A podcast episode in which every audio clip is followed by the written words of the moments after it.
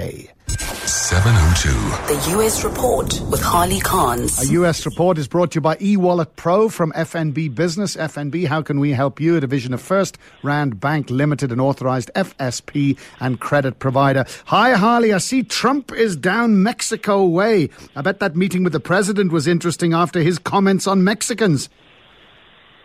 Well, exactly right. I mean, this was a very big day and a day that could have gone very poorly.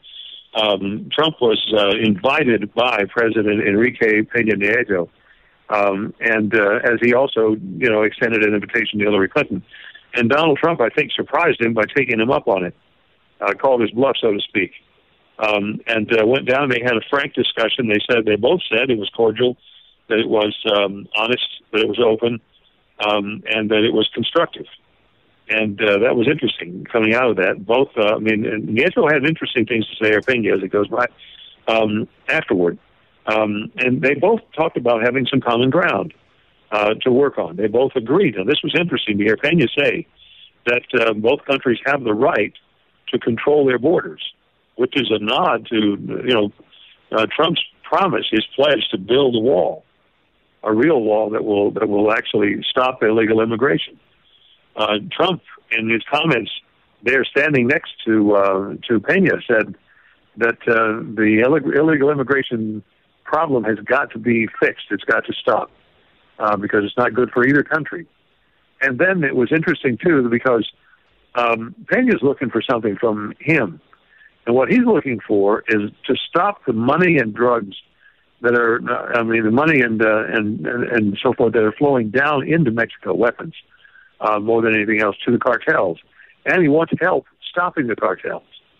And Trump offered that. He said, we'll stop the money. We'll stop the, the weapons coming south into your into your country, and we'll help dismantle the cartels.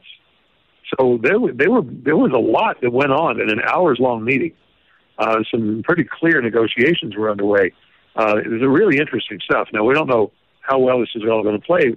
Tonight, Uh, Trump had a major speech on immigration um, law and immigration reform, very, very detailed, unlike anything that you hear even from President Obama, um, and who's in office and trying to get things done.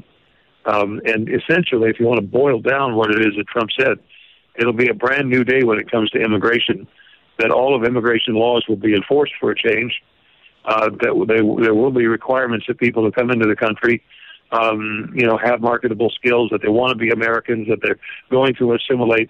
Essentially, all of the rules that are required by other countries in their immigration rules uh, for citizenship and so forth.